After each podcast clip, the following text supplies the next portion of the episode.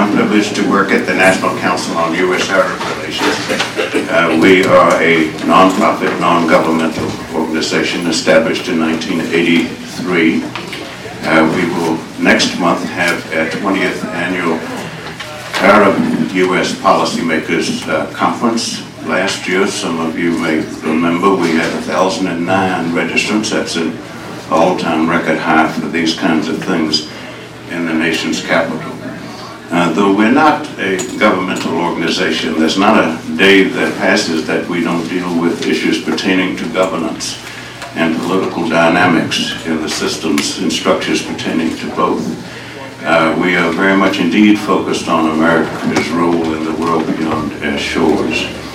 Uh, we are not a corporation either, and yet no day passes without us being aware of the challenge of the private sector to keep this relationship strong and continuously expanding and forever mutually beneficial and reciprocally uh, rewarding. Uh, we're not a university in the sense that uh, we don't give accreditation, and yet each and every day we try to be true to our educational mission. And this is to place this relationship on a firmer foundation than it has been, than it is, and than it is likely to be unless enough good people, men and women on all sides, uh, work to make this uh, accomplished. And so today is in that vein. Uh, we're here in the United States Congress, where we have taken more than two hundred twenty-five members of Congress, their foreign policy and defense advisors, their legislative and communication affairs their directors, to one or more of the Arab countries. And we do what we can, when possible, uh, to follow up, to provide an ongoing cerebral massage uh, in terms of deepening their knowledge and understanding. And today is in that vein. We're focusing on Arabia and the Gulf and challenges for America and its uh, partners and its friends and its allies, as well as its adversaries and the non-committed in this particularly vital strategic uh, part of the world. We have three individuals who have spent the bulk of their professional adult lives uh, specializing in this particular region. Uh, they are pioneers, they're pathbreakers. Uh, the founder of the Gulf Research Center, Doctor Abdulaziz Saka, will speak first, uh, followed by Christian Koch, and followed by uh, Mustafa Alani. Each will speak for ten minutes. And they will address issues of uh, importance in their perception in terms of Americans' need to know on policy-related uh, issues. Uh, Doctor Abdulaziz Saka has a background as a business person, but he's also always been a crypto-academic and interested in, in science and research and studies and publications. So he's the visionary of this organization that has front and center um, come to be the leading uh, policy-related uh, strategic survey think tank uh, in Eastern Arabia and arguably in the Eastern Arab world. Doctor Abdulaziz Saka.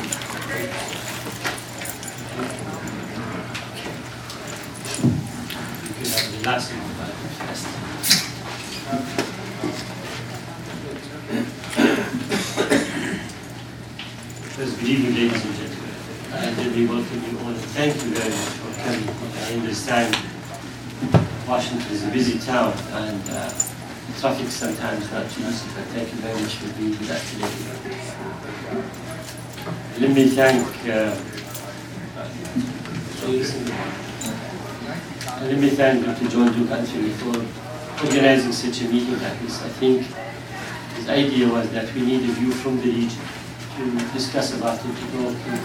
And I asked him, do I need to present an official paper? Uh, I said, no, be yourself, say what you want, uh, you know, in a relaxed mood, and give us your thought, how do you see it from the region, what is happening, and what do you expect from the U S, and what is the U S role in that? So I said, you know, I'd be more than happy, you know, to do that. So I'm very thankful to him and to his colleague for organizing such things, and uh, we're very happy to be in Washington. I'm one of those that values a lot the Arab-Gulf-American relation. America is an important country for us in the region. So sometimes when an important country for you does something that you don't feel happy about, it has a mega impact on you. A small country, you know, with due respect, somewhere, you know, the globe does something that we don't like, we can live with that. When America does something for us, really harms us. You know, the first time we heard the war, when New York sneezed, the rest of the world catch cold. I think in the region it could be pneumonia, not only cold. So I think, you know, we understand the value of the U S policy and its impact in the region. This is why our comments uh, comes from a heart immediately and saying, you know, I will start by saying we do have a disappointment from the U S policy. And the disappointment based on two things. Based on the issue of credibility, because there's a big question of credibility now in the U S. And the credibility because many issues that will go quickly through them is, I'll stick to the ten minute, and of course happy to answer many of your questions. And the second is the credibility. The U S credibility has been mined because of the issue in Iraq. It was not a, you know, a war of necessity, it was a war of the choice. And look at the result today. What do we have? Have the U S really achieved what they want? Now when they are withdrawing their capability from Iraq, is that as a result of a great achievement, of a great success, or there's still some success, but a lot of losses? A trillion dollars to achieve something is not an easy loss in the U S. And, you know, eight years of a great effort from the U S is not also a small thing easy to do there. But there is many issues that, you know, for us has a double, you know, double impact. Before we used to deal with the brutal regime, with the dictatorship nearby. Now, you know, Iran and Iraq. Iran, you have a position in Iraq, so you have to deal with the double, you know, impact on us there. Afghanistan. Yes, we understand it was a war of necessity. We understand that we both support the war against terrorism, and we all have been a great supporter in that one. But what is the outcome of that one? A U S withdrawal from there, so reducing your capability or withdrawing your capability from there? Have we achieved what we want? Or that also had a negative impact for us? It does have a negative impact for us. Yes, it did serve certainty, but a lot of the issues that were aiming and hoping for when they started in Afghanistan have not been achieved. Containing Iran. The two issues that the U S wanted to contain, the proliferation program in Iran, the nuclear program, and not to be militarized, and the interventionist policy have not been achieved. Iran today is still active in, with Hezbollah in Lebanon. Iran is still active and involving in Iraq extreme days from Hamas, with many other places in Yemen. In, you know, I was I always gave the example in Mauritania when after the election, the first visit by a foreign minister, well, the Iranian foreign minister visited Mauritania, so they spared no effort to continue having their interventionist policy in to, to enter to that. So the two key issues for us, the nuclear program and the interventionist policy, have not been contained and dealt with, and as a result of the U S policy, we are suffering from that one. And then we have a lot of question marks. Where it is going, what are the points of agreement, what are the points of disagreement that they have in that way. And the most important current issue today is what is going to happen next week in, in, in the United Nations. Is the Arab-Israeli, the Palestinian-Israeli conflict there, and where is the position of the U S? I mean, a lot of people, they find it quite difficult to understand. You support humanity, you care for the people, you have done a lot of effort for the people. Is there a difference between the people in Tunisia and the people in Palestine? And here we are supporting a program or an idea that was initiated, that it was part of the U S policy, the two-state solution. It was the U S idea, it was not somebody else's idea. And we all went for it, and we all supported it, and we all thought it should go. Today when you have a preemptive for that by, you know, saying ahead of the schedule, if it will be, we will be to that, that has created a sort of a major disappointment. And my words here, that this will make you lose the fourth thing. Whatever you have achieved as a support, as a love by the people, because the Arab Spring, by the way, there was no American flag as being burned. You know, the traditional myth about America supporting the dictatorship, and America supporting that, and America doing that, it's not here. This is a domestic movement from the inside in the Arab world that have led to this sort of revolution and these changes.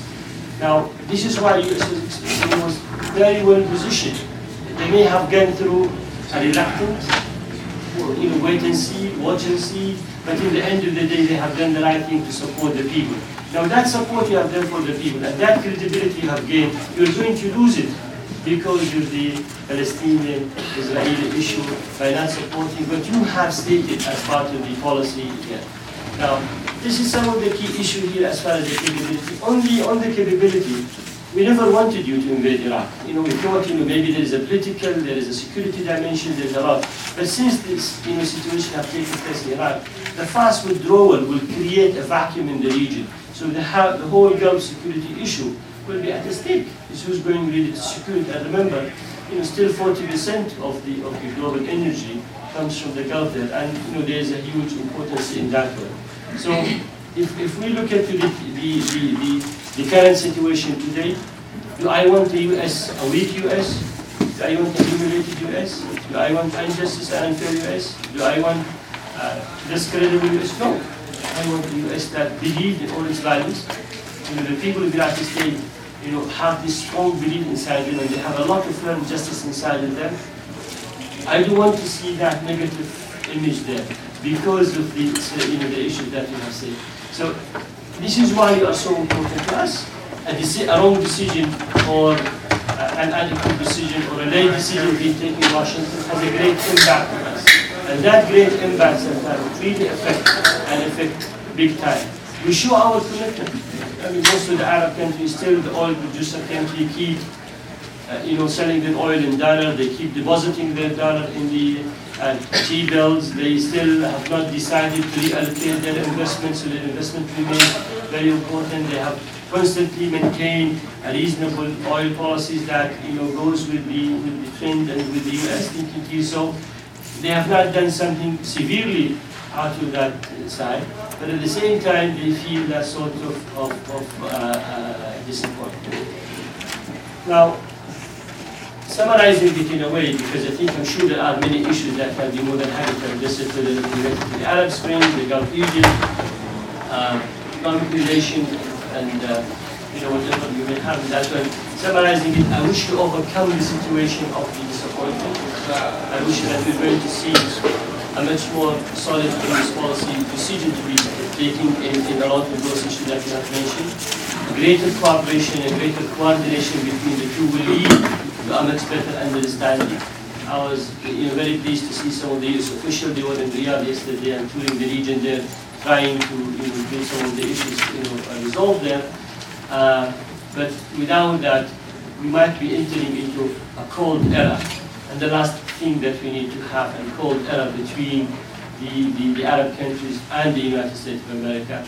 So we value that, inshallah, and we value the decision here. So I think I'll stop at this point if you want. Yes, that's fine. Thank so, you. So I've not exceeded my thirty. No, that's, that's, that's terrific. We're on schedule here. Uh, next would be Doctor Christian Koch, and they are on the uh, chairs, I believe, uh, four by six cards that we would like you to write down your questions. Uh, one uh, to be more succinct, and two, it avoids uh, speech making from the floor, along with a commentary from the galleries there, and it allows more questions uh, to be asked. Uh, and hand them to any, uh, just hold them up and one of our staff members uh, collect them and bring them forward. Yes, uh, Richard. Working. Um, well, thank you very much, John. Let me first of all just uh, personally also thank you and Pat and your team uh, for reacting very quickly when we said we were coming to Washington, and the immediate willingness to uh, provide us a forum and, and host us and, and give us this opportunity. It's definitely a pleasure to be here. Um, I want to pick up a little bit on some of the themes that uh, the things already mentioned, and specifically I want to sort of highlight Uh, a growing awareness among the Arab Gulf states uh, about the position they find themselves, and an increased willingness to act on that. And I think you can actually argue that what we've seen sort of over the last five to, to ten years has been the emergence of a, of a real uh, national interest approach by the G C C states themselves, uh, to define more clearly uh, their positions, to be ready to act uh, and put forward initiatives and proposals. Uh, and in that sense, sort of to take uh, matters a little bit into their own hands. And I think you really see this coming out of three components. Um, the first is, is really what Abdulaziz already mentioned, is uh, this feeling of uh, increased uh, uncertainty about what U S policy uh, in the region is, including that the U S is, is losing strength, is, is maybe losing a level of resolve, is, is, is losing a little bit of strategic focus. Uh, that's the first factor. The second, to me, and I will go just in a very little details into each one of these, uh, is I think the growing consciousness and maturity within the Gulf itself. Uh, finding out that uh, you have nothing to hide, you can go out and stake your positions and, and pronounce these with a degree of confidence. Uh, and I think the third factor has also been the, the rise of other regions of the world, looking a little bit more uh, concentrated on the Gulf and what the Gulf means to them.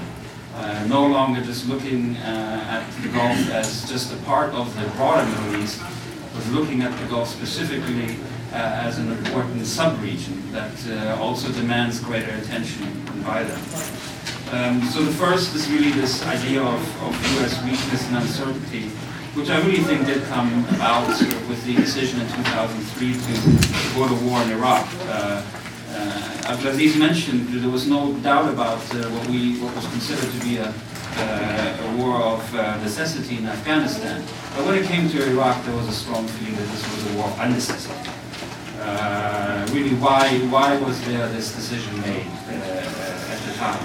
And I think it's even coupled worse with the fact that uh, when the Arab Gulf states themselves uh, spoke to officials in Washington, and you know, there's a, always a frequent exchange, and and uh, they will try to uh, pronounce some of their feelings of uncertainty and unease about uh, where the U S uh, was heading, uh, or at least to sort of say, well, if you do decide to go in there, then please make sure that we do one, two, and three in the immediate aftermath.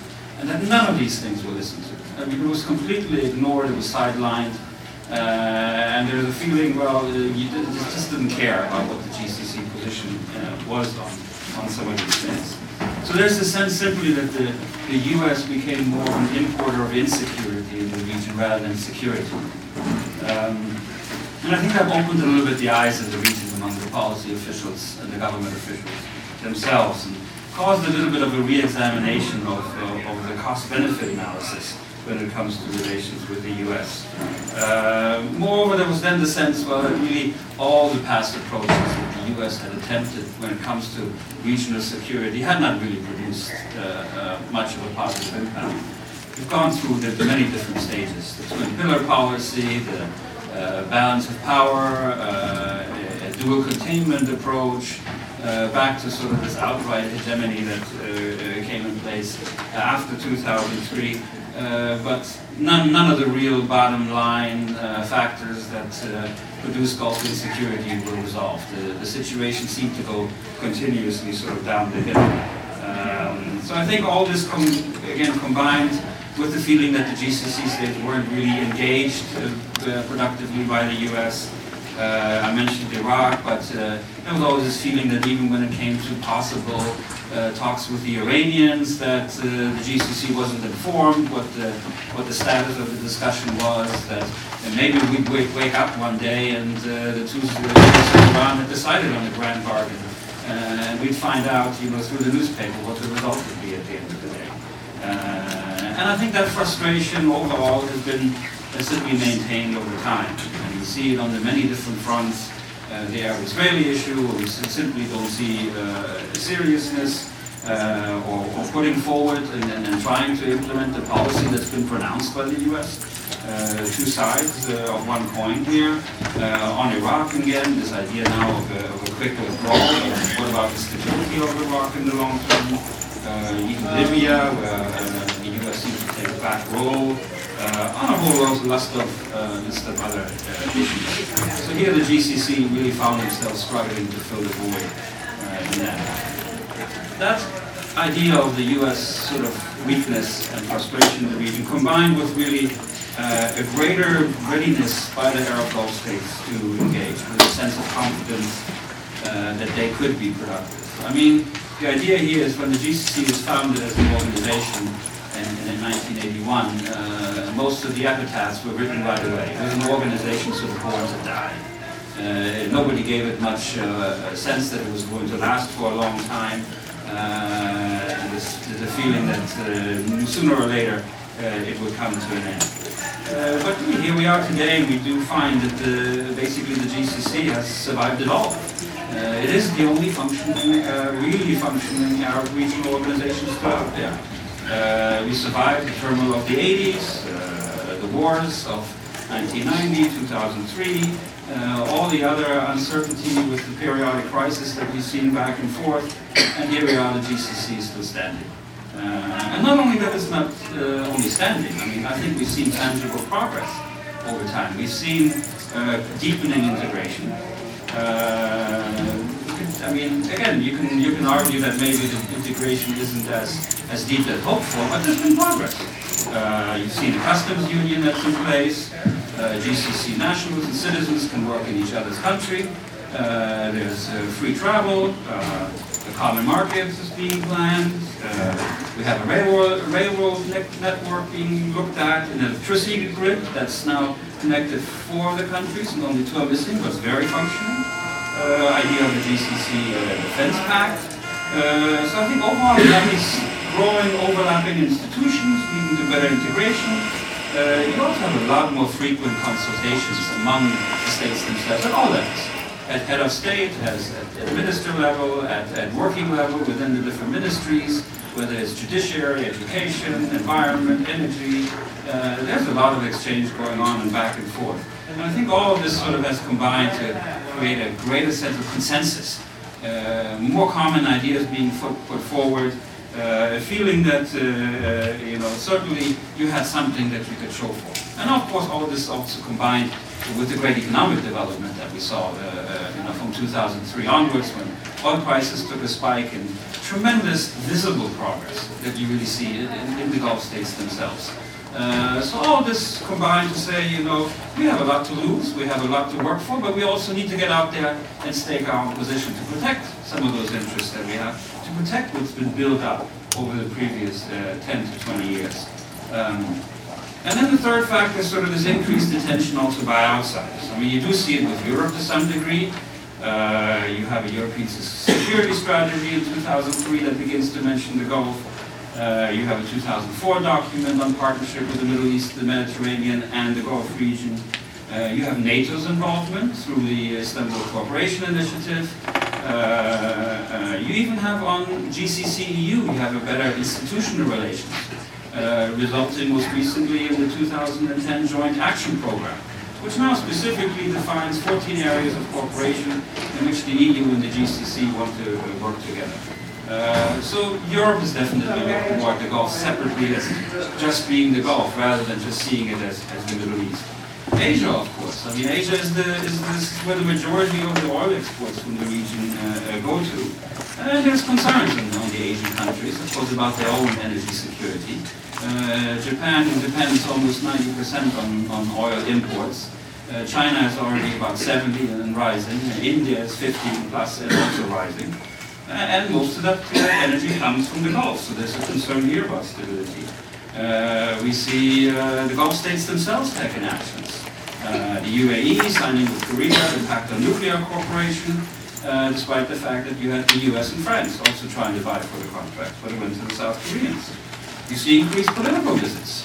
When King, after King Abdullah first uh, ascended to the throne, he went to India and China uh, as his first official visits. Uh, and you see a lot of others uh, from the Gulf uh, going out and, and, and uh, visiting the key countries in Asia, and vice versa. And you even have uh, a view towards areas such as Latin America, Africa. Africa and food security becoming increasingly important. Uh, Latin America, the U A E did a concerted effort when it won at the, interna- the headquarters of the International Center for Renewable Energies to be in Abu Dhabi. Sheikh Abdullah bin Zayed of the U A E went to fourteen Latin American countries to engage them proactively, to convince them of why the center should be in, in the U A E, uh, et cetera, et cetera. So you really see this combination of uh, attention from the outside and activism from the Gulf itself.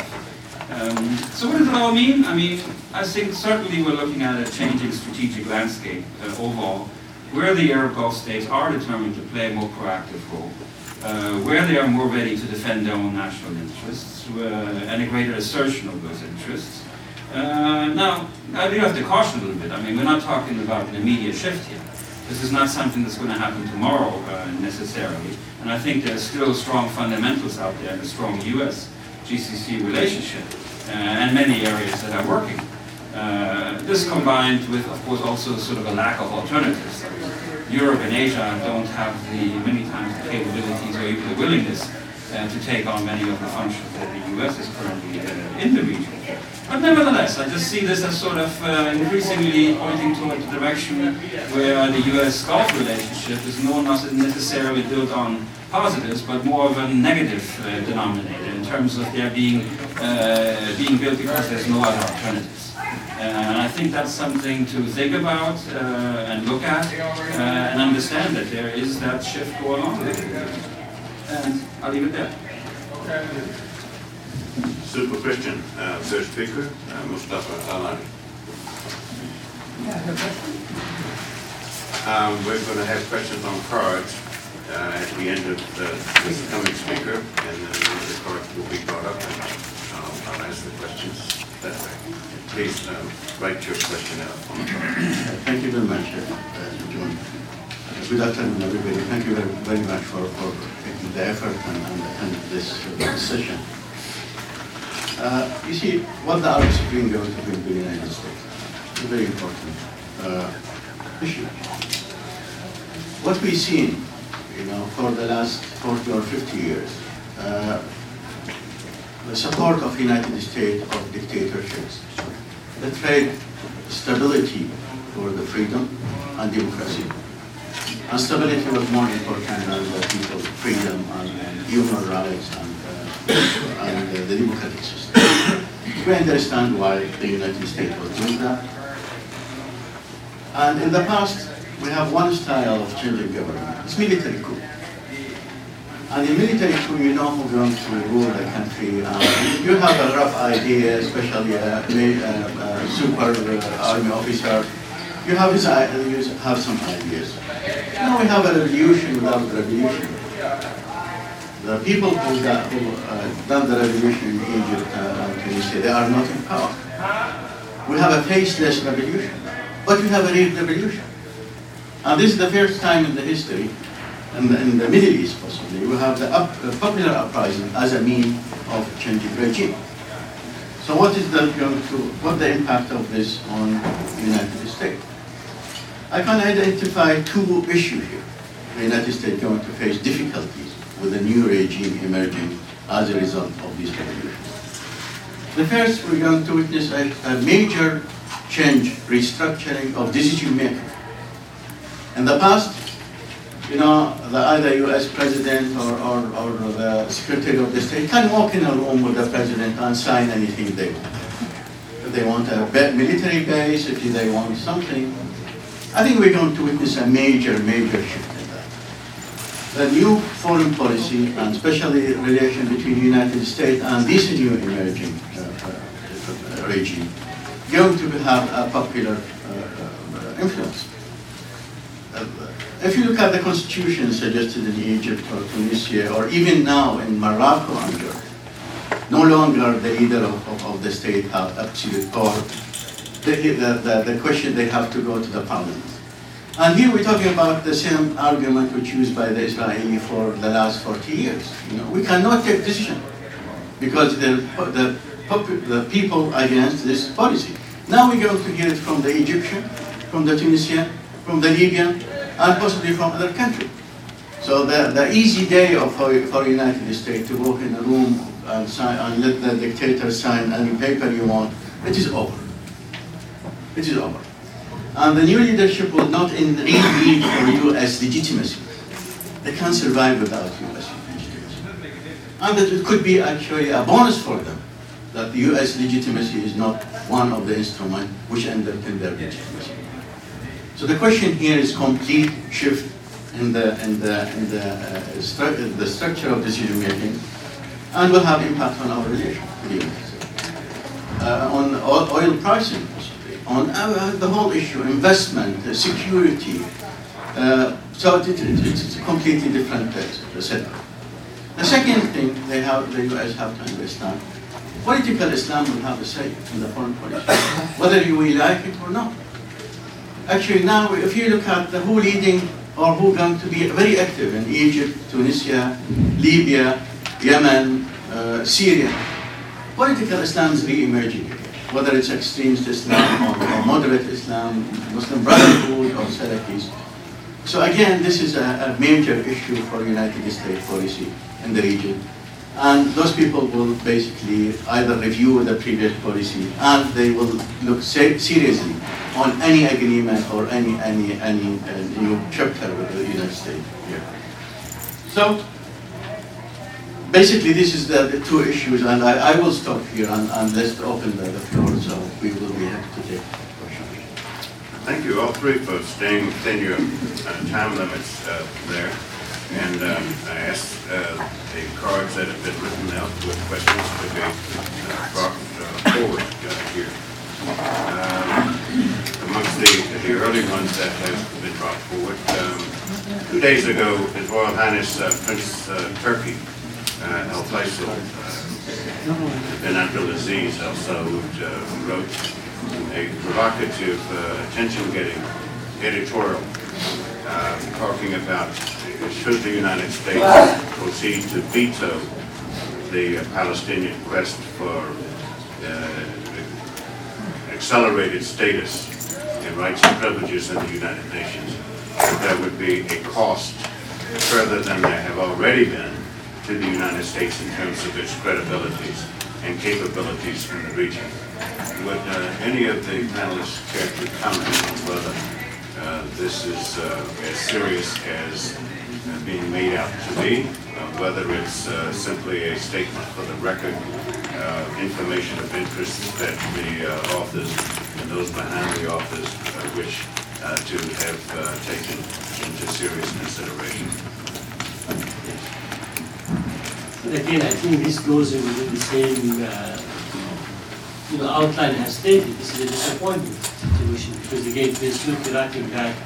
He's somebody who knows the United States very well, who's been educated in the United States, he loves the United States, he's here nowadays, he spent part of his time, you know, touring around and also attending a lot of the conferences here, and so when he writes something like this, this is a reflection from back home about how disappointed is the people in general and policymakers from issues that the U S have not addressed and the way how we see it from that end. So I think uh, He, he, it was not just himself, you know, writing it about. I think it was more of a reflection of how he saw the people, because he was in Riyadh also last uh, couple of weeks, and I'm sure he met with a lot of people in his tour, and and, and and and he saw that as important. And maybe he wanted to enlighten and, you know, bring you to the knowledge of the people of America, to the, you know, decision maker, policy maker in this country.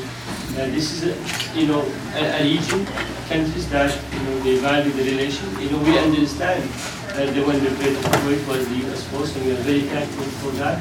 We are very thankful for the effort that, you know, the United States and its army have put to, to, you know, to protect the region and so on.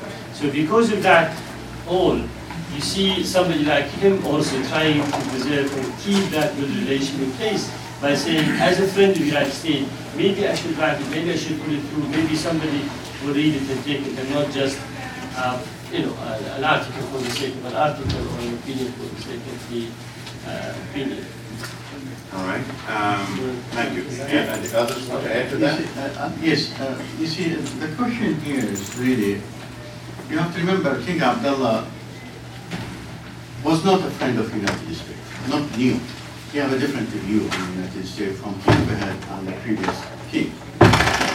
And for another, he changed his mind since he came. Gradually he changed his mind and think that U S is a reliable power. Now he is and have facing major uh, disappointment when the Arab Initiative originally for two-state resolution started as a Saudi initiative, started as a King Abdullah initiative. So you have to understand the psychology. The question in Saudi Arabia is very simple. Why are we playing a moderate role in OPEC? Why we try to reduce or maintain the prices of oil? Were the Iranian pushing for three hundred? Were the Venezuela, were the previous uh, regime in Libya? Why, what, what the reward for that? This is a very simple question. What the reward? The reward is not financial. The reward must be political. And we don't see this reward. If I can just add one point on that, uh, I mean, we also have to counter the notion that far from uh, these countries just being authoritarian regimes, I mean, they have to respond to the public opinion uh, in their country. Uh, so I think this is also sort of a warning. I mean, what, you know, if the U S decides to go that way, uh, the regimes have to listen to what the public also means, the public opinion out there. Uh, and we could face an increasingly uh, hostile situation on that front, uh, with some protests. And, and, and this is something also as a warning on us, to see what could happen in, in that case. So the public opinion is important and has to be recognized. We can maybe go more micro on, on, on this theme that you've been answering and addressing. Um, so uh, roll three questions into one. To what degree have the Gulf uh, states taken on board the lessons of the Arab Spring, that is particularly the popular demand for greater participation in governing and uh, enhanced uh, role, position, and influence of youth in that uh, governing process? Um, and then more microscopically, if the United States fails to support the democratic aspirations of the people of Bahrain, will it lose yet more legitimacy and power uh, in the, or standing in the Arab world? And related to that, can you reflect on the U S role with the unrest caused by some groups in Bahrain, given that these groups, in some instances, are, are pro-Iranian in origin? Orientation.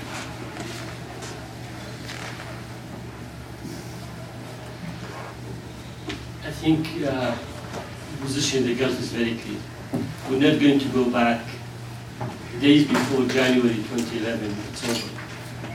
There's a new social contract, and there is a, an awareness that it's not going to be managed and run the same old way. That's established, and you can see it in the way how many issues have been responded. I will take before Bahrain maybe an example of Oman. When there was a protest from the Omani side, immediately the government responded by job creation of fifty thousand, increasing the salary, and addressing the issues. The other G C C country, and this shows the unified you know, position there because they see a common interest for them, have immediately pledged twenty billion dollars support for Oman and Bahrain to support their economy and, and to do it. Now, there's this economic reward will stop people from continuing their political demand. No, political demand will be there. And I think the big difference in the Gulf region than other areas, there is no question about the legitimacy of the regime. The question always about good governance. People, they wanted to see more participation, they wanted to see transparency, filtering down of the economy, to that and so on. And this has much more value for the people. Uh, in, in the region. They don't want uh, you know, copycat based on the Swedish democratic system to be imposed and implemented there. It's two different situations, two different relations between the people and the ruling family and so on. That. So looking at that, you know, this addresses the issue of, yes, there is an awareness within the leadership, changes is taking place, and it will be gradual rather than fast because, uh, again, we have been taken by surprise in the region as a people and as government, as much as the U S also have been taken by surprise. Even the French ambassador in Tunis was taken by surprise. I mean, the French ambassador wrote a nice telegram to his foreign minister saying, no, everything is perfect. So I think everybody was taken by surprise of what happened there. But uh, uh, that sort of reform step, yes, we start seeing part of the Arab, I mean, we start seeing also some in Kuwait. In Saudi Arabia, there was a big, huge, a big financial rewards and packages for that, without neglecting the people's wishes and right of more participation. More participation, we need to establish the mechanism. Some, can, some of the countries don't have the mechanism. Some of the countries like Bahrain, there is a mechanism of that. And in the Kingdom of Bahrain, I think I will, I will describe it the following. When there was a decision by the G C C uh, uh, to have uh, an security support on the Bahrain side, I think that was based on three key issues. One, it's a legitimate request by the Kingdom of Bahrain from the, from the, from the Peninsula Shield Force. They, are, they have a unilateral and multilateral agreement between the countries in the G C C. And third, uh, you know, they are part of the Peninsula Shield, so this is part of the forces where the Bahraini participate. that intervention of the forces in Bahrain was not against the people demonstration or dealing with the Bahraini people. It was very much focused on securing a critical facility, which is very important, electricity, power plant, uh, oil refinery, harbor, and so on, supporting you see, the, the government. They were too busy in handling the issue. What is the difference in Bahrain and other countries? I think it's very simple. In Bahrain, it is not a national movement. It's a sectarian movement that has been supported and endorsed politically and media-wise by, the, by, by outside, which is basically Iran. You don't have to be a genius, except look at both Al-Manar T V and Al-Alam T V, which is both in Arabic supported by the Iranians, and you will see the message that they're trying to get across to the people. So the Bahrain situation from that one, honestly, the, the statement in the beginning that came from Secretary Gates at that time created a lot of confusion in the region, and it was heavily used by the Iranian at that time to show that, look at the U S is also supporting uh, that. I think a better understanding, the dialogue is there now. Have the dialogue achieved everything the Bahraini want? Not yet. But were they there? Yes, they were. In Al Wefaq, which is the biggest Bahraini political party, they have eighteen members out of forty in the council. They could have used, you know, a civilized way of presenting all the requirements. So what we have seen there in Bahrain, maybe a quick reaction, flame motivated and supported by the outside. I think once the dust settles, we're going to see the Bahraini government themselves, you know, bringing a lot of acceptable changes for both sides and, and, and that side. Um, there was one last point here. Uh, there, there's substantial interest in Bahrain, and um, Mustafa and Christian, if you'd like to add to what Abdulaziz said and consider these uh, additional questions there. Um, would Bahrain, or could you foresee a situation in which Bahrain would actually close the United States naval base there uh, in an extreme circumstance? And if so, what would be the implications of that? Um, with regard to the sectarian aspect of Bahrain, Uh, would any of you wish to elaborate on that, in the sense that whereas before the invasion of Iraq, the estimated proportion of Iraq's population that was Shia was sixty percent, in Bahrain it's substantially uh, more than that. So um, is um, their game plan on how to deal with this sectarian aspect, in as much as all of the G C C heads of state and governments are overwhelmingly Sunni, but in this one instance, the population is overwhelmingly Shia. Um, and then related was, how significant is Saudi Arabia's investment in the United States informing the U S uh, stance on Bahrain? In other words, ranked against other critical factors and events, where does the uh, Saudi Arabian um, weight in the United States factor into U S policymaking, decision-making, or attitude, explanation vis-a-vis uh, Bahrain, whether it's changed its positions or been silent or seemed to tilt towards the uh, G C C countries? First, we don't have any statistics to indicate the uh, division between Shia and Sunni in Empire. Uh, yes. Definitely, uh, the Shias constitute a uh, majority, but what sort of majority? Because we have the Al-Wefaq leading Shias party in Bahrain, was occupying eighteen seats out of forty seats in the, in the, in the Bahraini parliament.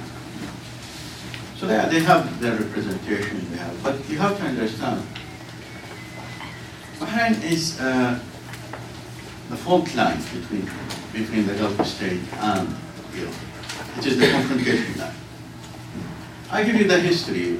Bahrain was claimed by, uh, by, by Iran until the independence of Bahrain in nineteen seventy-one. And the U N was at that time settled the issue. By uh, the Shah accepted that, that, that Bahrain must be an independent state. So we have long history of, of uh, uh, ambition, Iranian ambition over Bahrain. The Shi'is, you see, in, in Bahrain is not necessarily they have they have their loyalty to Iran. The majority actually of the Shia in Bahrain, they are linked to Iraq more than, more than Iran, whether in religious uh, relation or even in, in terms of tribal uh, relation.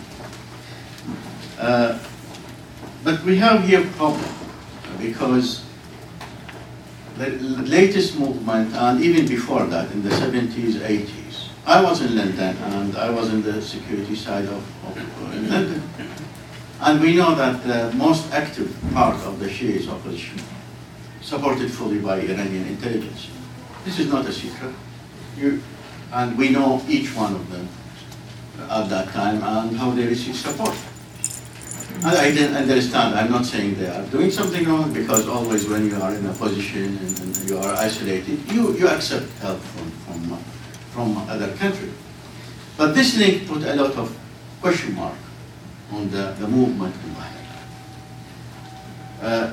Putting the Iranian ambition, putting the, the, the fact that at once between the seventies and the nineties, this was a violent movement. They used a lot of terrorist tactics. Uh, a lot of people were killed during the, this operation. So I cannot really compare what happened in Bahrain or what's happening in Bahrain with what happened in Egypt or Tunisia. It is a movement from a certain sector of the opposition, well-organized opposition. Yes, definitely. No one denied that Bahrain is in a desperate need for, for reform. This is no one, one argument. But the question is this reform under this sort of pressure. And there is a, some sort of uh, external dimension. This is what is me. It's really what is me, because it will have, uh, have a huge impact on the, uh, the other Gulf states as well. So, you see, the, the Iranians give no right for their own people, but they're asking the, the, that Bahrain should give right for, for, the, uh, for, the, for the certain part of, of the society. And again, I mean, the Bahrainian must be treated fairly, uh, justly, no doubt about that. Uh, the question of uh, the American base in Bahrain. Okay, the worst case scenario that you have a pro-Iranian uh, regime in Bahrain. Whether the, the group, the pro-Iranian group going to control the, the, uh, the parliament, the democratic process, or we're talking about a takeover. Definitely the, the, the future of the U S bases in Bahrain is going to be questionable. This is a major objective, the, the Iranian, since the revolution, with more major objective on this basis, whether in Qatar or, or in Bahrain. So definitely the, the, the, the future of these sort of facilities will be uh, under uh, question. Uh, the issue of U S, what the U S, uh, the, the Saudis have influence in the U S. Actually not a lot of influence. Yes, okay, I mean investment, uh, oil. The major issue here, it is not what the U S, uh, what the Saudis have influence of U S. What the interest of U S in, in the whole Arab country, in the whole Arab world, the, the, the question of Palestine is not a, a, a, a Saudis issue. It is a regional issue. And the, the whole U S image going to undermine if the U S took a decision, especially on the twenty-third of September, by vetoing the, the, the, the two-state solution. This is not only Saudis issue. Yes, the Saudis will lead the fight. But as I said before, I have a very simple question. Why I'm defending your interest to lower oil prices? Our higher oil prices will bring every, every benefit for me, to the Saudis' uh, economy. I am putting a brake on, on other countries, the extremists in OPEC, to protect your interests. So yeah, definitely this is the easiest way to give away, to give up this sort of pressure. And let prices, you know, settle on the, on the, I, I have spare capacity, I can pay for them up very easily. I have four million spare capacity. I, I can influence prices the way I want.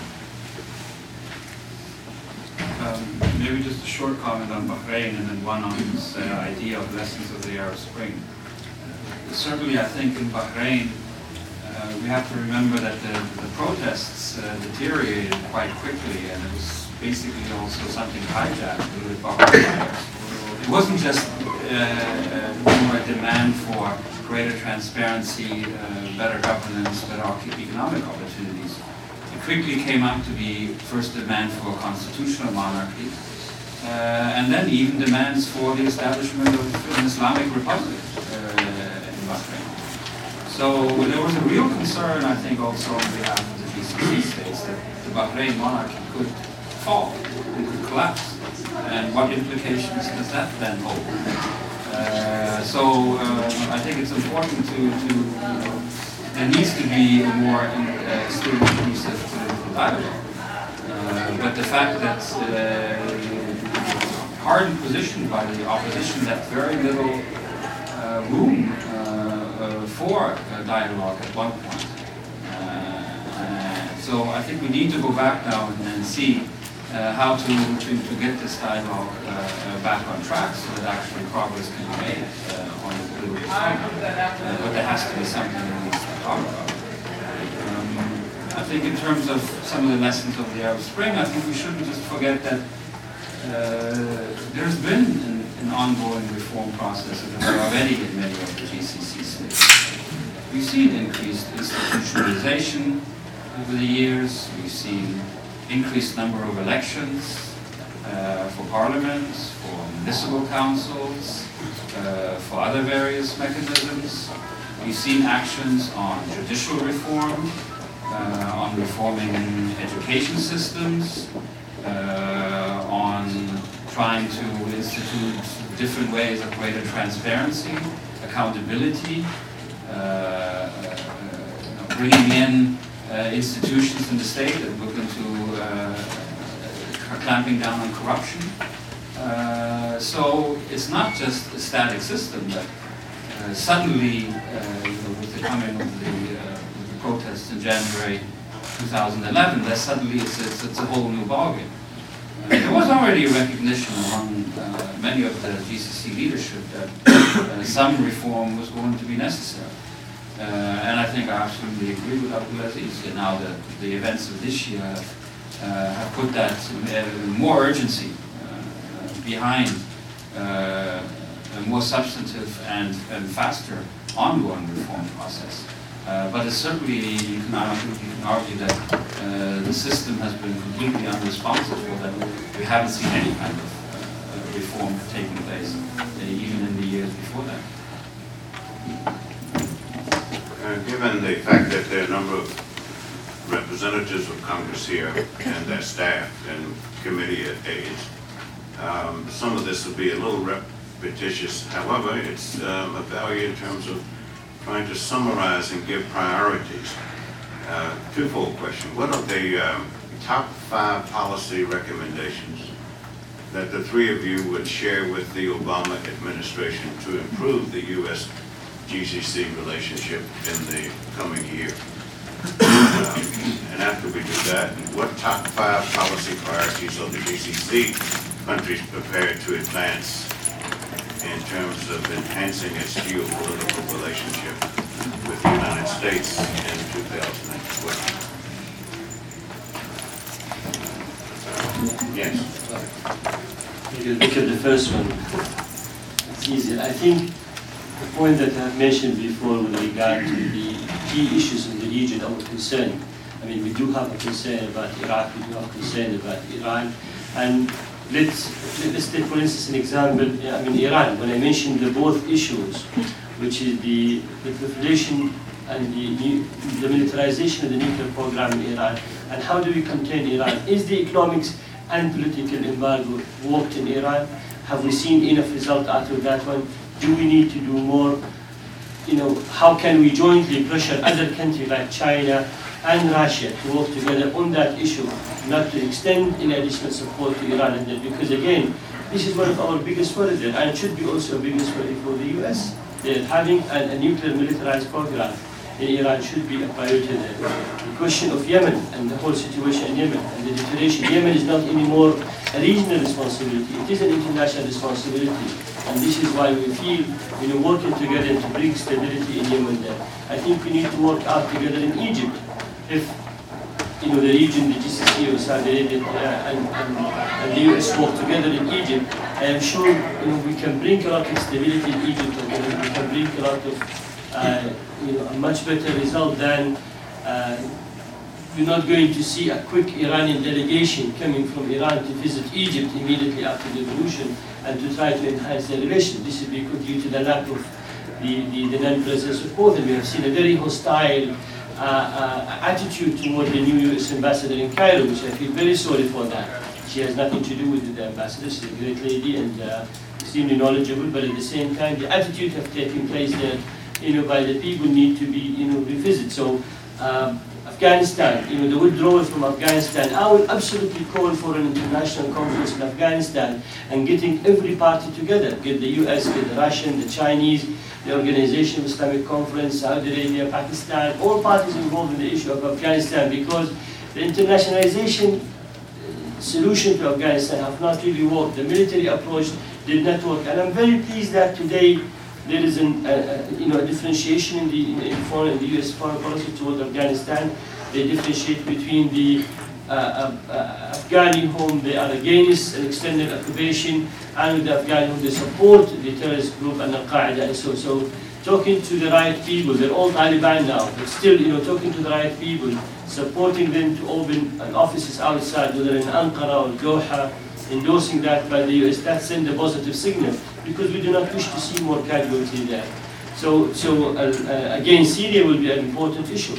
And I think today when, as uh, you know, Secretary General Ban Ki Moon called for international cooperation in Syria, will be very important. I think weakening that four dimension of Iran, Iraq, Syria, Hezbollah is extremely crucial and important when it comes to the region there and how do we deal. At the same time, Uh, maybe one of the, you know, policy recommendation, direct intervention on the domestic issue on those countries that they have gone through the revolution will not be welcome. So what do we do? Work with the region, work with the countries from there, help the people to, to, to enhance their, you know, set up their priority. Today we have heard the, the, the, the leader of the Transition Council saying, uh, as an Arab, as a Muslim, we would reward those countries in Libya whom they have, you know, standing behind us and support us there. So I think all of these issues, it's important when we work together, we can achieve a much better result. And the Arab-Israeli will come to the top of that. If we're going to see a bad result next week in, in, uh, in New York, that's not going, in fact, one of my, our worries, that demonstration of people will be on the street saying, how do you support? Uh, I was surprised to see last night and the night before a lot of, you know, S M S and emails in exchange between the people. Let's try to push, let's try to boycott the U S and so, because the U S is trying to stop that. As I said before, don't be a victim of wrong issues that you have supported such a policy, you have adopted these things, you're the one who came up with the two-state solution, which was very much accepted by the people. People are willing to live with that, you know, and accept it and take it as a base to enhance and, and to live in peace. You know, we have called for peace. We wanted to have uh, a, a normalization of the relation. So I think this is some of the issue on the top. Maybe my other people will take that on the other question. You see, I, I just want to say one thing about it. Actually, you proved that the decision to go to and Israel is rejected by Israel and Hamas at the center. This is to give you an idea how, how right is this, this move. Our major concern in the region is that U S weak, lost credibility, and in, in trouble financially, uh, other issue in Afghanistan, Iraq. Under this sort of circumstances, our major concern that the U S will give major concession to the Iranians. And all the attempt to reach to the Iranians failed because the Iranians decided not to take this, not because the United States won't want that. And I personally attend many meetings where the U S tried to convince the Iranians to cooperate on Afghanistan, at least on some of these meetings here. If you go to Tehran today, you feel that they feel superior. They feel superior to the United States. And they feel all the five measures which I five tracks were adopted by the United States to help their uh, nuclear program is not working. Basically, it's not working. You look at the program is uh, expanding, more uh, sites is built, uh, there's more ambition, nuclear ambition. Uh, they feel that they can make uh, uh, uh, the U S life uh, hell in, in Afghanistan and Iraq, and possibly in uh, Lebanon or, or other place. So basically here we're talking about that one day the U S will go to talk to the Iranian. We have no problem with that. But if you go to, to talk to the Iranian from a, a position of weakness, this is a major problem for us. This is a major concern. What sort of concession are you going to give to the Iranians? You're going to accept their uh, nuclear ambition on one condition: they have capability, not bomb, which is possible. Because this is what happened, they, the, what you done to, to, to the North Korean, what you done to the Indian, what you done to the Pakistani, a de facto become reality and you accept it. So the question here is very important for us, that and the present position of the United States and the Arab Revolution is going to make the United States much weaker than this today. So in the, in the weakness of the United States, the United States could give a major concession to Iran, and this is going to have a huge implication on our security and our strategic implication. Well, I, I think that in the end, of course, uh, the U S and, and, and the G C C have uh, tremendous amounts of, of, of common interest.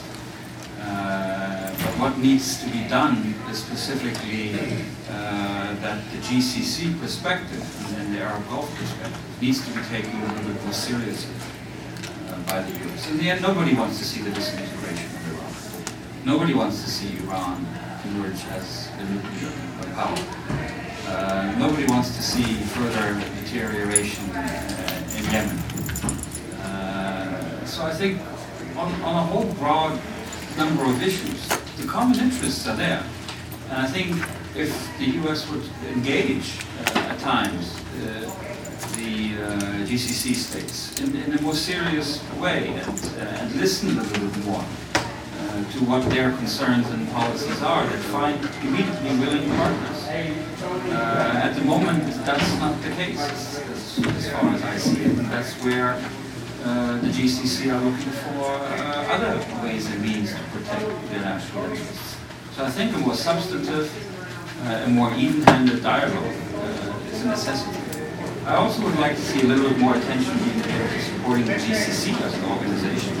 I think in the past the U S has not done a job on, on that front. Uh, I remember in two thousand three, two thousand four when it came time to negotiate free trade area agreements, it was done on a bilateral basis. And the U S negotiated with Bahrain and negotiated with Oman uh, instead of trying to uh, uh, do this with, with the region as a whole. Uh, and I think it's an important factor for, for, for the region in the end of the day uh, to support regional integration initiatives, because this is the way uh, that you move forward on, on, on pursuing common uh, goals, common policies, and creating uh, greater degrees of consensus on other fronts. So these are my suggestions. If we can uh, remain on this particular uh, point, uh, because uh, Doctor Cox makes an excellent one about uh, limited or far less appreciation of the G C C in the United States uh, than elsewhere, particularly in Europe. From uh, nineteen eighty-seven to two thousand nine, Uh, there were annual meetings uh, between the uh, European Union's ministers of economy, finance, and industry with their counterparts in the six G C C countries. The elusive goal was uh, a putative free trade agreement that would be of benefit to each side. Uh, but then with the Europeans overplaying their hand and, and on the interference and intrusion on human rights issues and the like, Uh, they came to a, a halt. Uh, the U S never has had anything remotely comparable to even that. At most, in the nineties, there were biannual U S G C C business dialogues in the region one year, one year here, and the National Council on U S Arab Relations with other organizations served as a secretariat for the U S G C C Corporate Cooperation Committee of about twenty-four countries. But since nine eleven, there's been no interest in that either, whatsoever. And uh, as you mentioned, Christian, the bilateral free trade agreements with Oman and Bahrain go in the exact opposite direction. Uh, what, um, from your side, perhaps, would be feasible, possible, in taking an initiative to have a regularized strategic dialogue on these issues? Look at the information and insight that's coming out of this discussion this afternoon and the hard-to-come-by knowledge and understanding that hardly gets into the mainstream American media, uh, and the richness of that as it affects policies and interests and needs and concerns and foreign policy objectives. There's a, there's a stage, it seems, without an actor or an actress, or play yet to be written, that would harm no one and, and benefit uh, the two sides.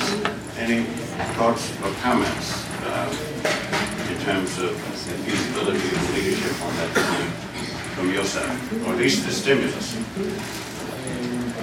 The more we have time, the more we discuss the issue. I mean, I was saying very, I mean, most of the issues are quite clear. If we have, you know, both sides sitting together, we can do a track two, one and a half, track one, you know, discuss and debate the issue, look at it from both sides and understand. We understand when there is a U S decision based on their own national interest.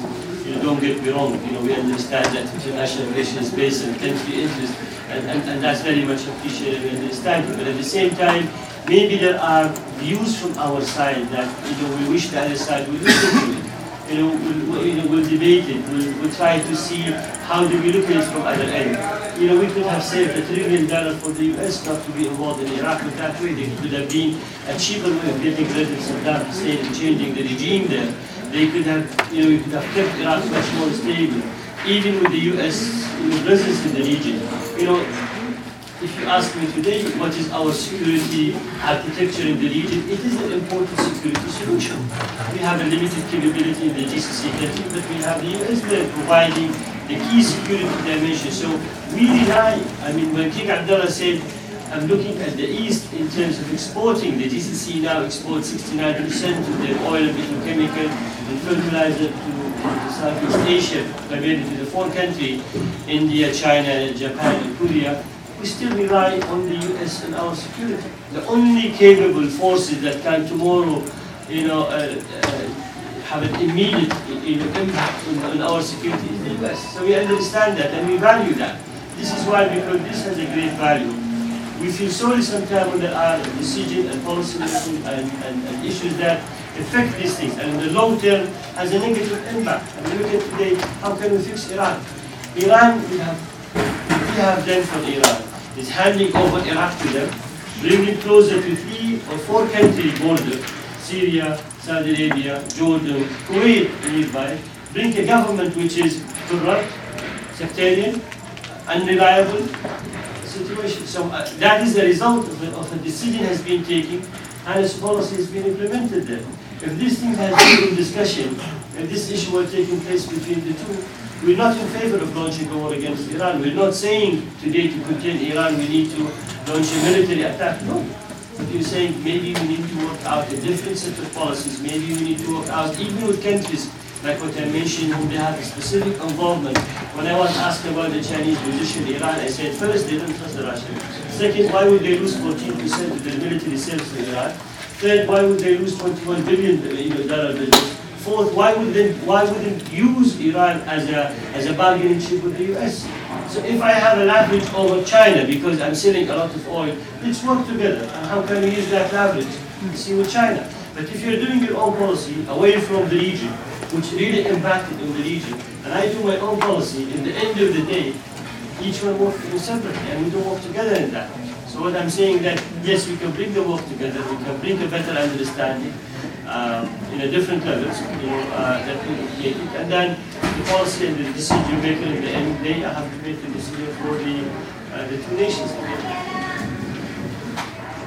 Maybe in, uh on the idea of how to also support G C C in kind of dialogue and engagement. I think the, the E U G C C case is, is quite illustrative.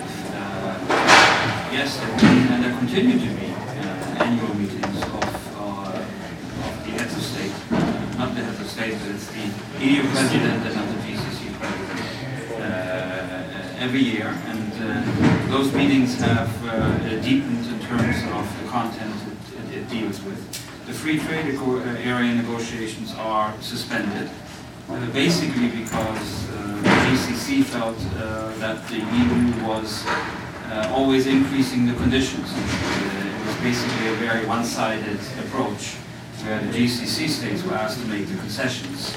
Uh, and the E U wasn't really uh, taking any of the G C C uh, ideas into consideration. But even despite the fact that the F T A negotiations are ongoing and have not succeeded, uh, the two sides have come up, which I just meant, which I mentioned in my talk briefly, is this joint action program, which now looks at Uh, relations in, in fourteen concrete areas, and, and seeing how one can support each other, uh, maybe not necessarily on, on, on the big issues, in concluding an F T A, uh, but in more decentralized issues. Education is being one. Uh, the idea of uh, supporting uh, the establishment of uh, European studies programs at Gulf universities, and doing the same thing at European universities in, in terms of focus on uh, uh, on, on Gulf studies. Uh, there's uh, other mechanisms that have been put in place. Is there's a um, an effort to establish a G C C E U clean energy network of institutions working in areas of clean and renewable energies, that you can then pool resources, you can bring them together, you can see where there are projects, where there's expertise to be brought in.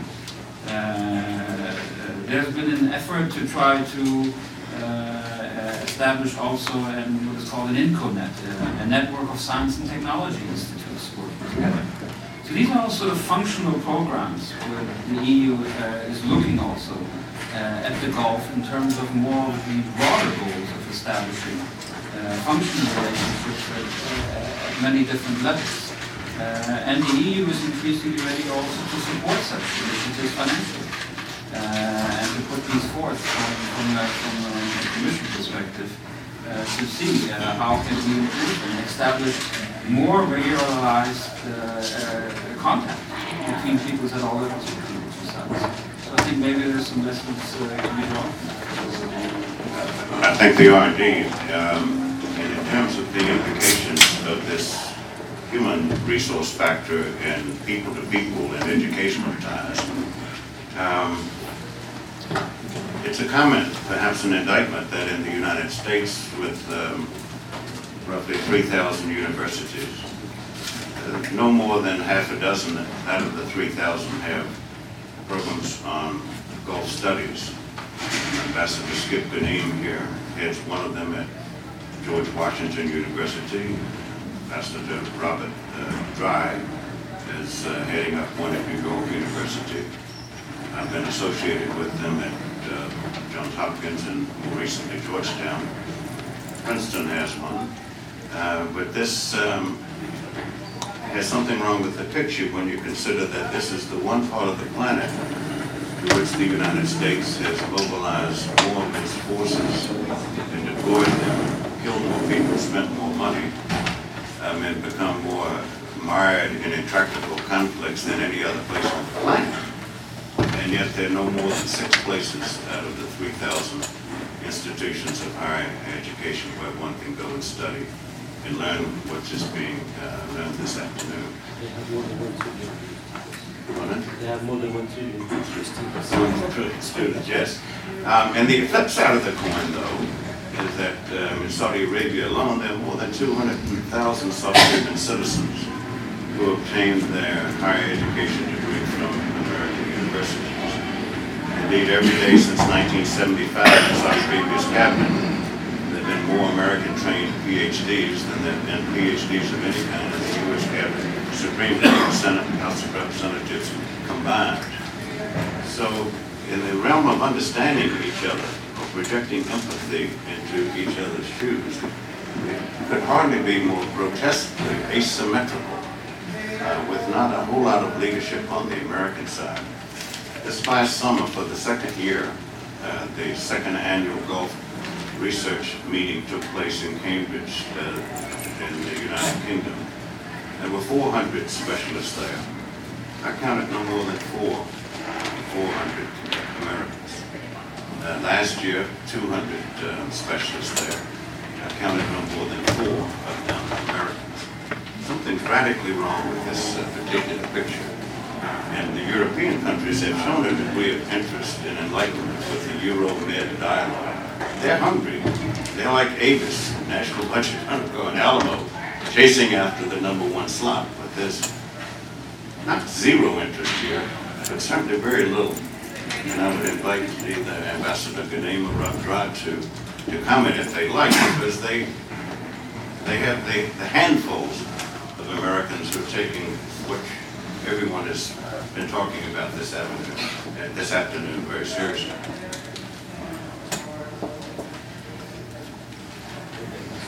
Uh, I'm just putting uh, Ambassador Gnehm on the, on the spot, or Robert Drey either uh, there. Okay.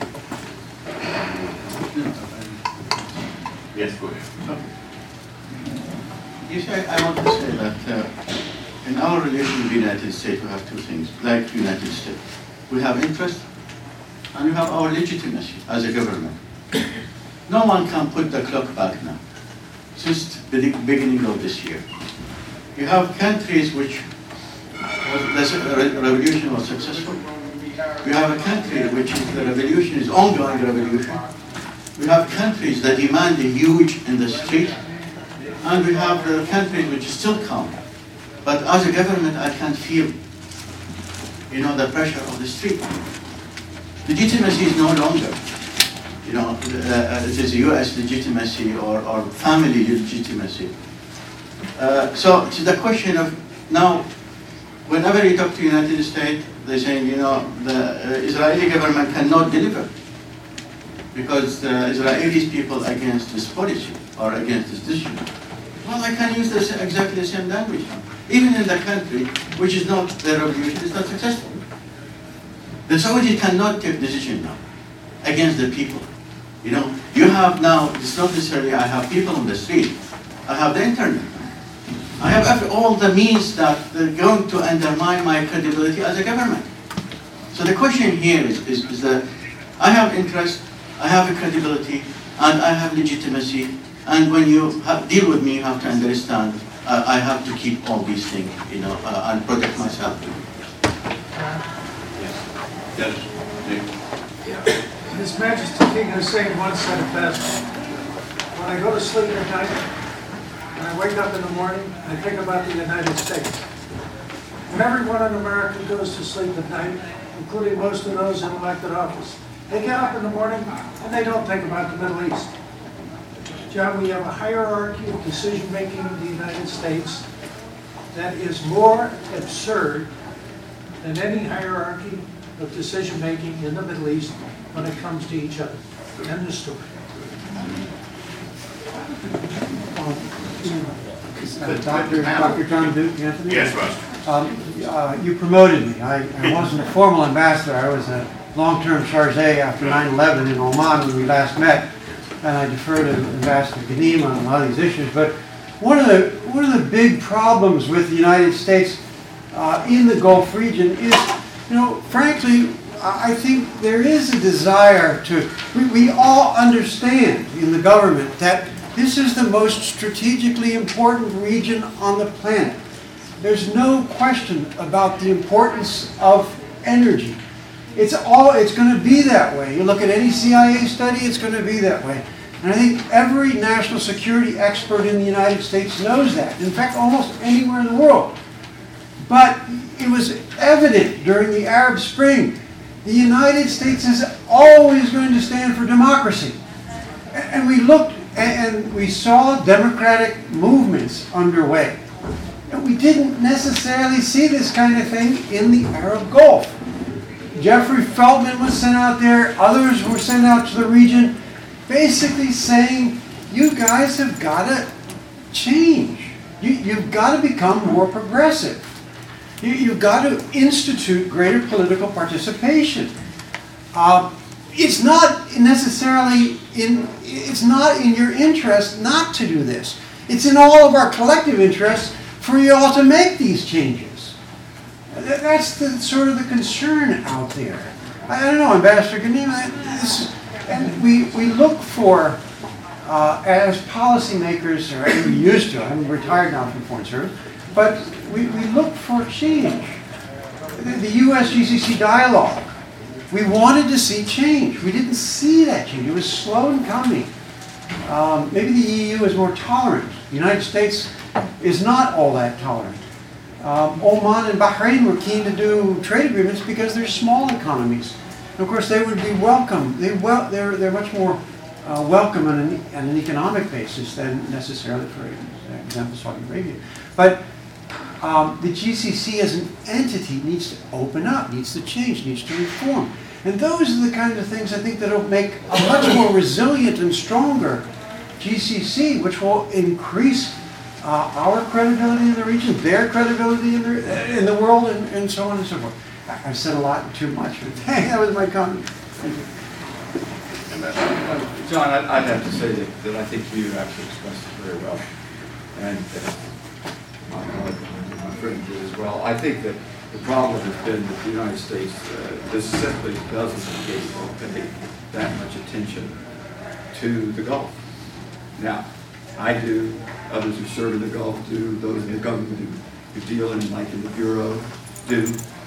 But in terms of, uh, if you ask, and, and you all have expressed this, if, if I ask my colleagues in Kuwait or in other countries in the region, what they immediately say is, you know, we haven't had a call from the president in a year, uh, or whatever, and that would be a year in which a lot had happened in that region uh, where there should have been uh, a contact at the higher level. There's not much attention, except when there's a crisis.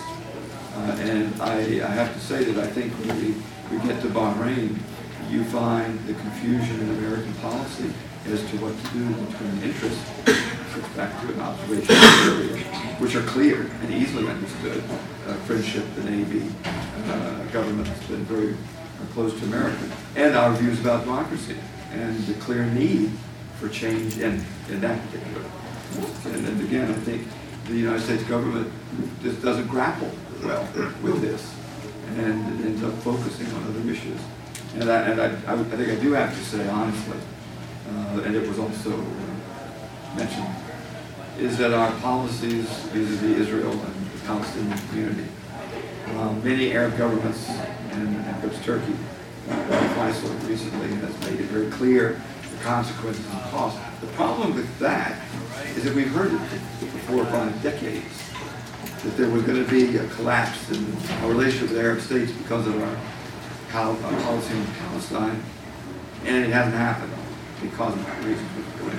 But my point being is that what happens then in Washington is to discount those kinds of comments.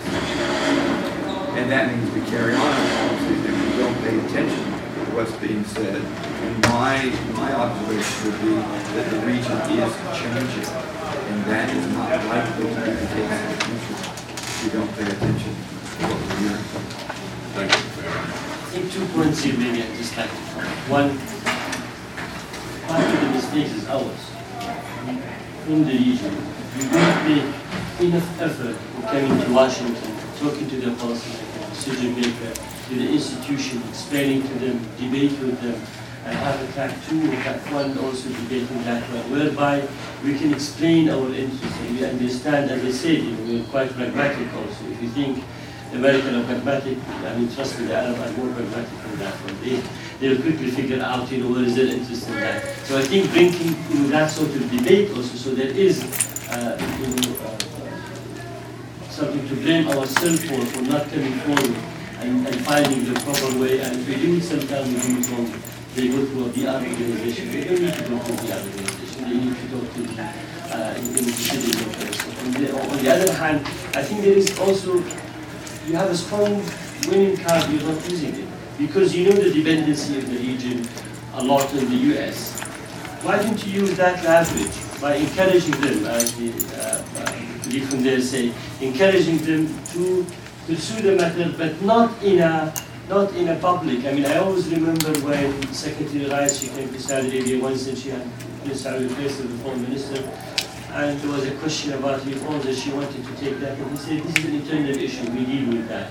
Outside has nothing to do with that. Yes, when it comes very publicly, that way, it does not encourage the other. The other will respond to it in an extremely positive way when they feel that the other side cares about their interests, they wanted the good, you know, uh, uh, you know, for that country and the people, definitely they will have a better response. And I'm sure in many cases, there have been a good advice from um, ex-U S official to uh, uh, good ruler in the region, and they have listened to their advice and they have done something. Now, is the changes in the region at the same speed that the people wish inside and the people outside wish? I'm not so sure. I think here we have a problem because of the speed, I mean the bureaucracy, I'm talking about the bureaucracy, and the time that it takes, it does take time. So we cannot, are they willing to move very quickly and do the changes? No. You know, if they, if they have the leisure to take it easy, they will. But if there is persistence, if there is a proper, you know, channel issue in and that one, if we pursue it in a way based on the people interest, right? So I'm sure we will get somewhere. And, and uh, you know, again, learning from the history and from the different, well, I think there's a lesson that will tell us that ultimately there is a persistence, and there is continuation, and there is support. They use that positive leverage, and the state of the U S it will help uh, a lot. I just want to say, uh, what what the outcome of this Arab Revolution? First, as I said in the beginning, you have a new government which will not easily go to the city United States. But the remaining government, they look at Mubarak, who is our Abin Ali, who is a friend of the United States. The United States wish at them. The American with their hand immediately and let them. So if I am ruling in any country, saying, okay, what the value of United States legitimacy, what the United States support? Absolutely nothing for me anymore. We now on the verge of, you know, of a new, new era in the relation of the government, relation with the United States. If you are not, if you did, never done anything to protect Mubarak, we've done a lot of things to the United States. Okay, why are you going to protect me tomorrow? I have to go now, my legitimacy, one hundred percent with my people, not with the United States. United States have no value.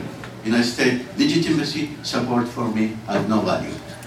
And we see now the Arab country divided into two.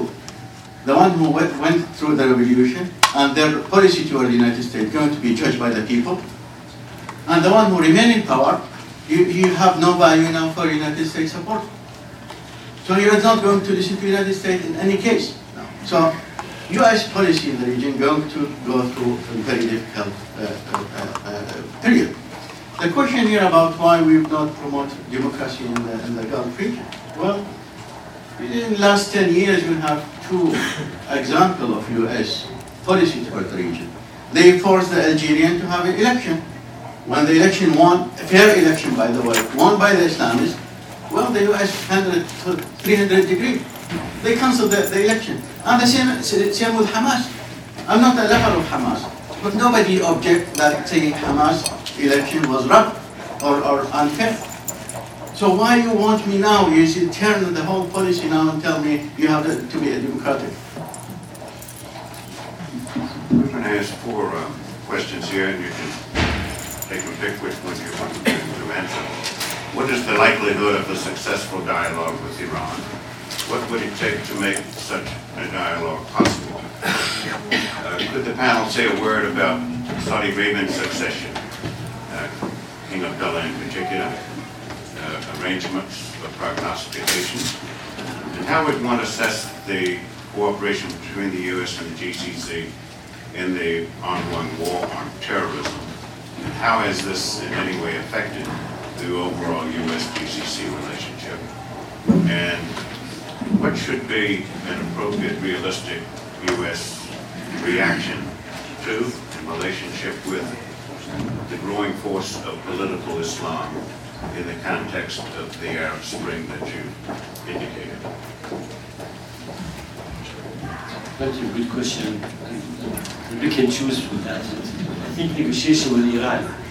Number one, unless Iran come out with a very clear, friendly attitude, a much more transparent attitude, we feel that negotiation with Iran is a waste of time because they have bank on using the time as an element to enhance their program. They went from three percent to twenty percent enrichment. They went from number of centrifuges to a much more larger. They went from developing their Uh, you know, rocket system. They've used the time also to enhance that. So time, they've used that quite well, and they were very happy with that. Right?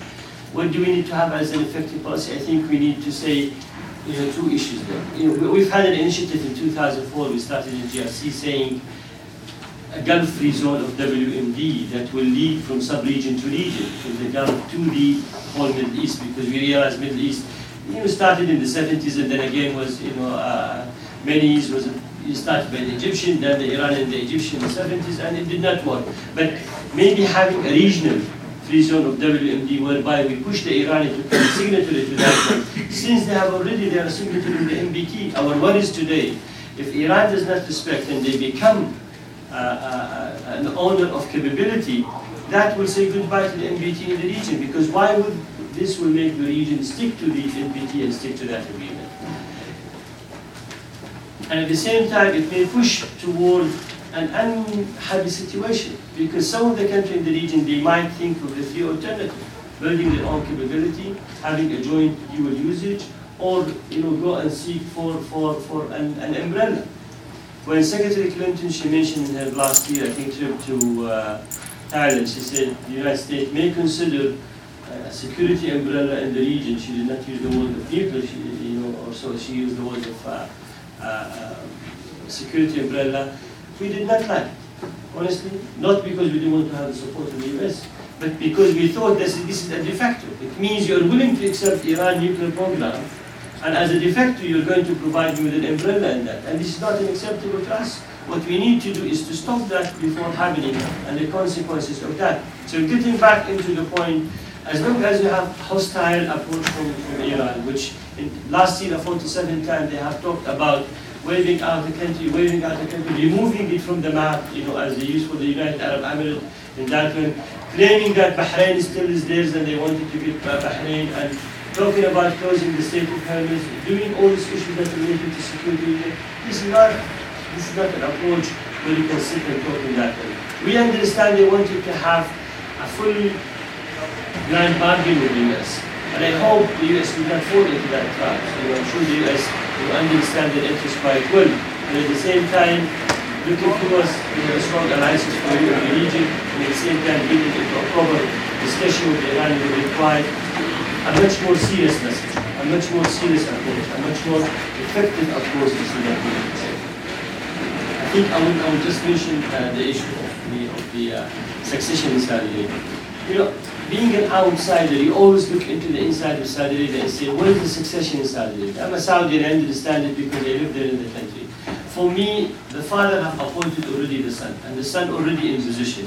Look at the five key departments. Look, I mean, look at the royal court, look at the, the, the foreign ministry, look at the Saudi intelligence, look at the, the, the uh, Ministry of Defense, the National Guard. The sons are already there in position.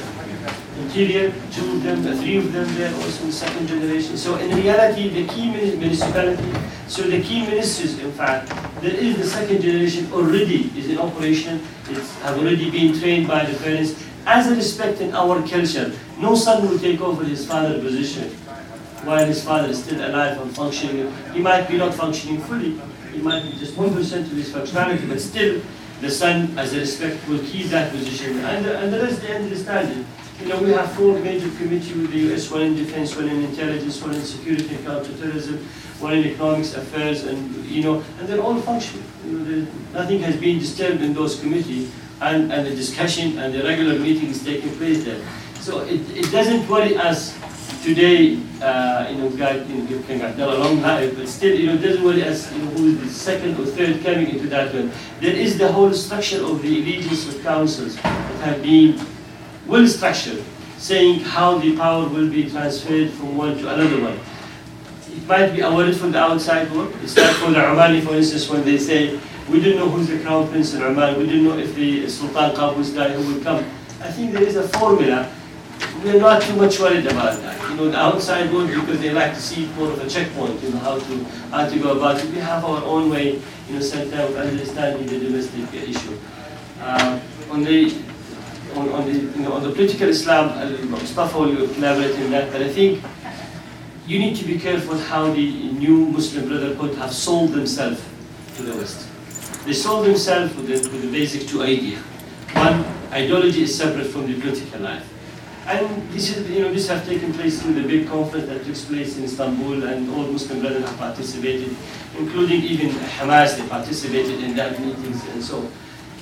Uh, I hope we don't replace, uh, you know, uh, a fanatic Hezbollah by another Hezbollah. We need to make sure that, uh, you know, who comes into the power. Because if you ask me today, yes, I am in favor of the change in Syria. I wanted to see reforms take place. I wanted to see regime change in Syria. But at the same time, my biggest worry is who's coming, who's taking over in Syria. Um, by the way, as a policy issue, I think we all need to send a clear signal to the military in Syria that if they perform, if they do well, they're appreciated, we're not against them, you know, we are in support of what they do because they support the people. That's a very important message because nobody is sending message to the Syrian military establishment there. So my words here on the, on the political Islam, the replacement and how quick and who's going to come, you know, because we've seen those people fighting in Libya, fighting in Syria, they're going to claim part of the success. They don't, they don't, they will never accept to be part of the scene. They're going to claim their share of the success, and that's also put a big uh, question. You have to, actually I have been involved for many years in, in studying political Islam. Islam is different from Christianity or Judaism. Islam is a political religion. Prophet, the Prophet was a head of a state when he died. He appointed leaders, uh, governors. Uh, so we're talking about to say that Islam is, must be separated from, from politics. Uh, I don't think this is, uh, people saying that they cannot understand Islam.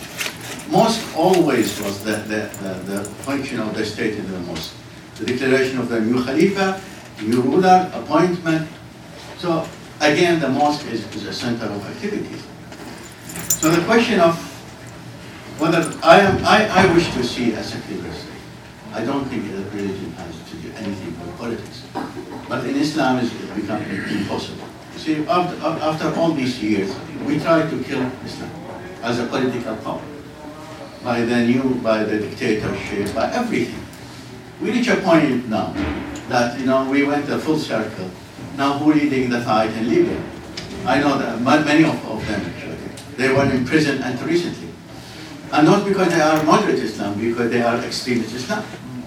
Abdul Hakim Balhaj was, you know, well known. Uh, he fought in Afghanistan, and he is the one who entered Tripoli.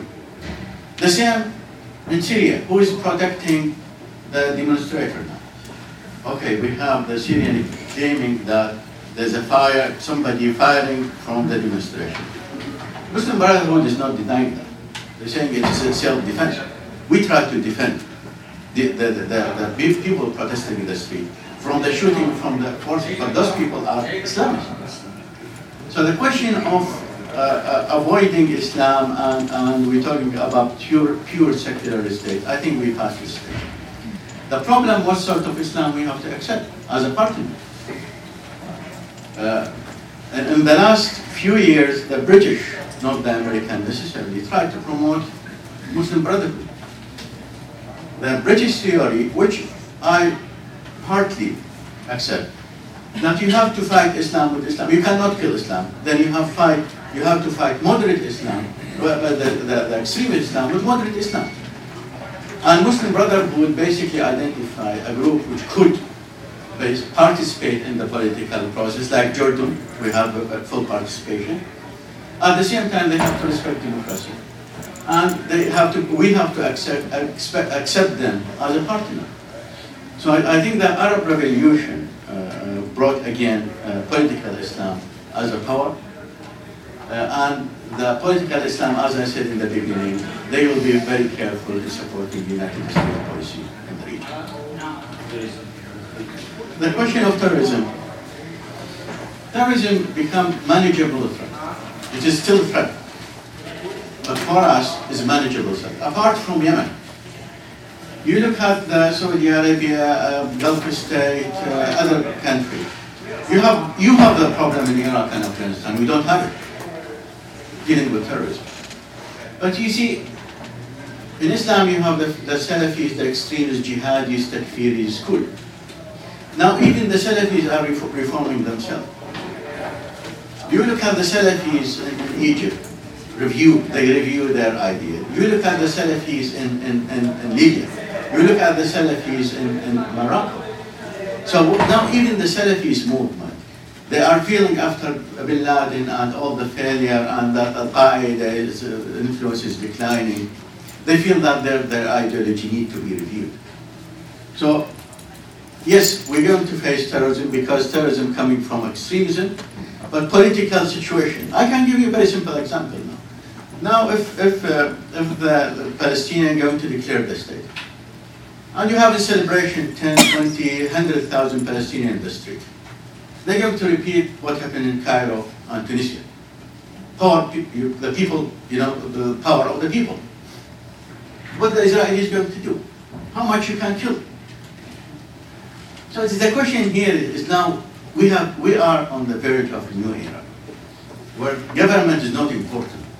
People now have a major power to play, and this this sort of if the Israelis are going to react, uh, as we're witnessing now in, in, in, in Syria, you're going to have new terrorism, new wave of terrorism, not necessarily Islamic terrorism. Uh, just a, a comment. I agree completely with everything that was said. Just uh, maybe a comment on the, you know, the relations with Iran. I mean, I also don't see any possibility at the moment for a dialogue to be uh, successful. I mean, from, from, as far as the G C C and the Arab Gulf states are concerned, I mean, nobody denies that Iran has legitimate interests in, in the region, and that uh, numerous G C C policy officials have said that uh, Iran has a predominant role in play. Uh, nobody denies it uh, from the G C C side that Iran has the right to develop uh, civilian nuclear technology. Uh, but of course here we want transparency. We want to know what the program uh, is about. Uh, and I think there's no denial that the Arab Gulf states want to have a friendly relationship uh, uh, with Iran. As I mentioned before, there's a lot at stake. There's a lot to lose if we, if we were to have another conflict situation in, in the Gulf. But I think there's just a simple case, and until Iran also begins to accept the G C C states as equal partners in the region, and not simply starts, keeps on looking down on them as simply being puppet regimes propped up by an external military power, but begins to take them seriously. And I hear that, I mean, I always bring up the example of the, uh, the island issue with the, uh, uh, the dispute over the islands with the U A E. Uh, I mean, the U A E wants to talk and, and have negotiations, and the Iranians simply keep on referring to this issue as a misunderstanding, uh, as if the Emiratis don't understand the problem, that they don't comprehend this. And I think until we have a change of attitude from the Iranians on that front, uh, and quit having this uh, uh, talking down uh, to, the, to the Gulf Arabs, then I don't see any chance of it. Our last question will focus geographically in the opposite direction of Iran, namely Yemen. Uh, Mustafa uh, spoke at length about uh, the war on terrorism and the challenges there. America's media uh, you know, visitors here recently, but regularly refers to Al-Qaeda in the Arabian Peninsula and Yemen being the number one terrorist threat, et cetera. Uh, if we could uh, focus on Yemen for a bit and keep in context uh, the following, amongst other constants. A country of one hundred thirty thousand villages of uh, fewer than two hundred residents in each. You live in a village of just two hundred, two hundred people. You have no school, you have no hospital, you have no clinic, you have no sewage, you have no electricity, so that you might be lucky if you have a functioning water system. In many instances, not only do you not have a paved road, you don't have a grade, a graded road. Uh, the poverty is massive, uh, it's deep and pervasive. Uh, the unemployment situation is the worst of any in the Eastern Arab world, the poverty situation, the water situation, the shortage of natural resources, uh, hardly leave the country bereft of uh, blemish. It's a uh, blemish run amok.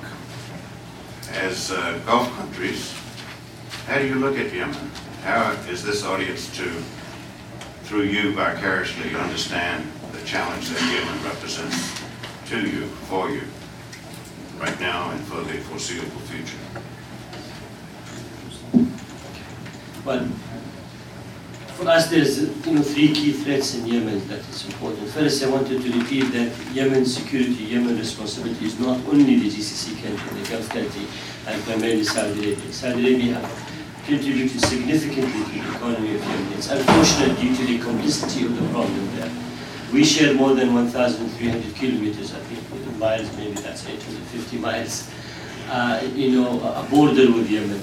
Every day, between five to seven thousand people have been arrested in the border trying to cross illegally the border with Saudi Arabia. Um, most of the, now we have, they have two hundred thousand Somalis as a refugee in Yemen, and these Somalis, they're trying also to cross the border. There's a lot of trafficking of drugs. Uh, Al-Qaeda, uh, you know, have taken a serious decision after the Saudi being able to contain their activity in Saudi Arabia. They moved to Yemen. They wanted to use their villages. They want to use Yemen as a training base to launch attack against Saudi Arabia, because they said that people, you know, have been receptive to us and cooperative, and it's easy to deal with the small villages and the people there. The massive number of, you know, uh, handguns in the people's hand there, it's quite scary there to see. But at the same time, I think there is a great cooperation between the Saudi, Saudi Arabia in particular and the rest of the G C C country with the United States in fighting terrorism. And I think the example, the last example of the printer moving from Yemen to Dubai and from Dubai to a plane coming to the United States have shown that clear cooperation and clear uh, uh, coordination between all sides. And I think it has uh, two, two different, unilaterally and multilaterally, between the two sides and also with other countries, with other countries involved in that way. That have done a lot. I think I will add, uh, you know, I leave some to, to my colleagues to say, but maybe I wanted to add one important issue. If we coordinate the effort in Yemen, containing, uh, dealing with the terrorism issues, but also the development and the aid. The current situation in Yemen, we have three sort of danger there. We have the Houthis uh, you know, trying to do their own things, being supported by the outside and so on. We have the separatist group that they wanted to have the south and the Shabwa area alone. And we have the terrorists, so the three dangers are remaining there. And above that, we have the whole humanity side. The poverty, the food, the water, the gas, the drugs, all these issues that we need to deal with that. If we don't collectively work together in Yemen to contain that, it's going to be another Afghanistan, and it's already, because Yemen today have been used as a platform for incubation, for training, and for exporting, you know, threat and terrorism to the other countries. So, even when we go through the aid program, if we put our act together and we have a joint uh, you know, act together, seeing the destination, working together, trying to convince them, better education, more enlightenment, uh, you know, a crop that they can grow and we buy it from them, you know, enhance their economy, create jobs for them inside there.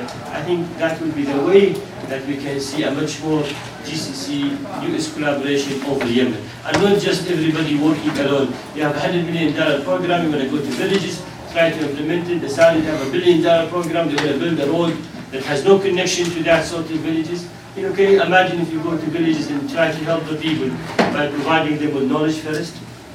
Second, give them the right seed, the right fertilizer, build them the cold storage, provide them transport line, get the trucks that carry the goods they produce and the, and the product they have to other market, guarantee other market destination for them, they will have hope in that one. And I think we need to see much more stronger hope than uh, the, the, uh, you know, what they have at, at the currency. You see, if we neglect Yemen, I just recently was in Yemen. We're going to have a combination of, uh, of Afghanistan and Somalia today. This is how Yemen is moving. Economic failure, security failure. But in Yemen, the situation, people have to understand that the present government of Ali Abdullah Saleh still enjoys support. This is what I can see. It is, Yemen, again, is not a national movement. It's an opposition movement. Opposition tried to dislodge the, the present government. But the question of, of, of terrorism, uh, as, as uh, Doctor Abdulaziz mentioned, you have two attacks since nine eleven which tried to reach the U S mainland. Both of them landed in Yemen. The Nigerian Abdulmutallab, who arrived here actually, you know, in the plane, but there was a technical problem with his bomb. And you have uh, the, the question of printer, which is destined to United States, both of them, in different, different cities. So Yemen has become not uh, a Yemeni, uh, the terrorism in Yemen is not a question of Yemeni's issues. It's not a question only regional issue, because the Yemenis uh, structure it is basically responsible for nine states. Uh, this is a new structure of Al-Qaeda. Al-Qaeda new structure before the death of Bin Laden. Uh, basically, you have three new structures on regional base. You have the North African Command, which is responsible for the command in North Africa plus south of, of Europe.